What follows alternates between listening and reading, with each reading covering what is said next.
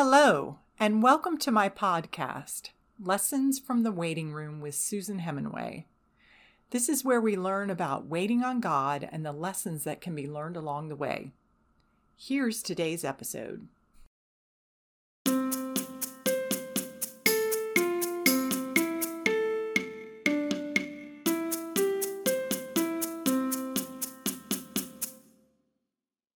In our last episode, we learned about the importance of spending time daily in God's Word, and I even went over my current devotional plan with you. So now I want to tell you more about the importance of prayer and some other ways that you can study the Bible. Okay, here we go. So before I continue on with giving you more ideas on different ways that you could have your quiet time, I need to point out the importance of prayer don't forget about prayer. Prayer is very important because it is our conversation with God. So, the Word of God is God's Word that He's giving to us. The prayer is us talking to God about that Word and talking to God about what's going on in our lives that we need help with or that we're thankful for or that somebody else needs help with, or whatever your prayer might be.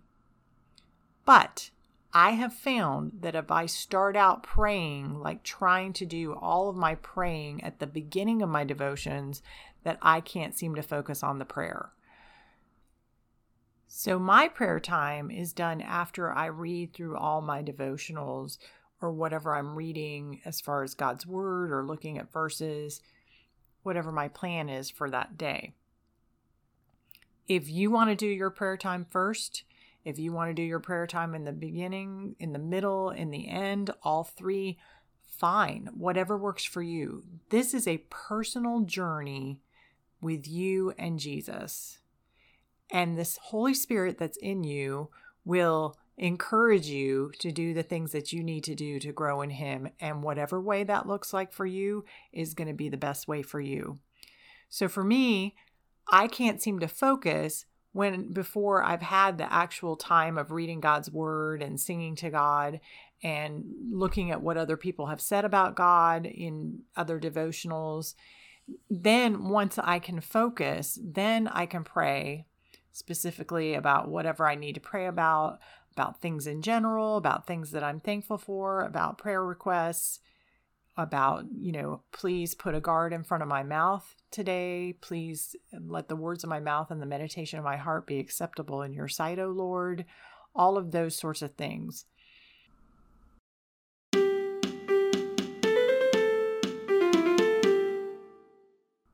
So, in a previous podcast, I mentioned the importance of being in God's Word, and I said that it shouldn't just be somebody's sermon or somebody's podcast or somebody's book that they have as a devotional. And these are all true. My current plan at the moment is other people's works that I'm looking at that are pointing me to God, that I'm also opening the Word every day and exploring and searching out and answering questions to various parts of what I'm discovering in God's Word. So the Word of God is still being used and pored through every day in my daily devotional. Now, some of the things that I have done in the past, and I will do even when I'm doing a book or a Bible study like I'm doing now, is I will cross reference things. What I mean by that is uh, the current Bible study book that I just finished was about the book of John, the Gospel of John. And there were four Gospels Matthew, Mark, Luke, and John.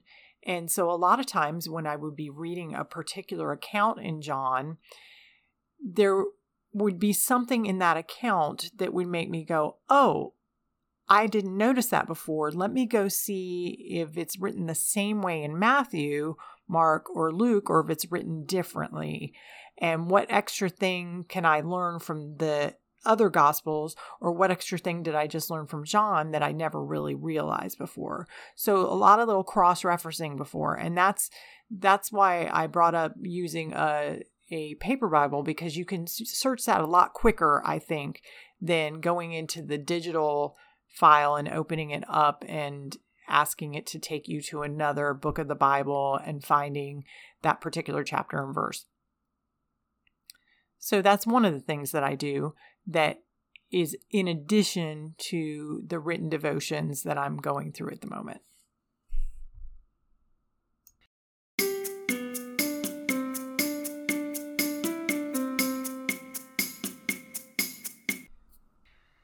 So at this point, you might be wondering well, how does one cross reference?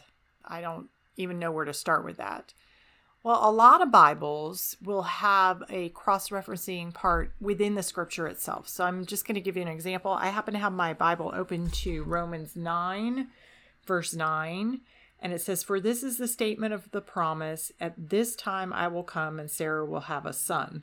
Now, when I go and look down at the bottom of my Bible and I find 9, verse 9 in the footnotes, it has GN 18 colon 10 comma 14. So that's telling me to go to Genesis chapter 18 verses 10 and 14. So that previous verse was about Sarah having a son. And in Genesis 18 Verse 10 The Lord said, I will certainly come back to you in about a year's time, and your wife Sarah will have a son. So that's just a little example of cross referencing. Another way that you learn how to cross reference is by actually spending time daily in the Word, reading through the Bible on your own. So if you've never done this before, I encourage you to try to read through the Bible starting at Genesis and going all the way through to Revelation.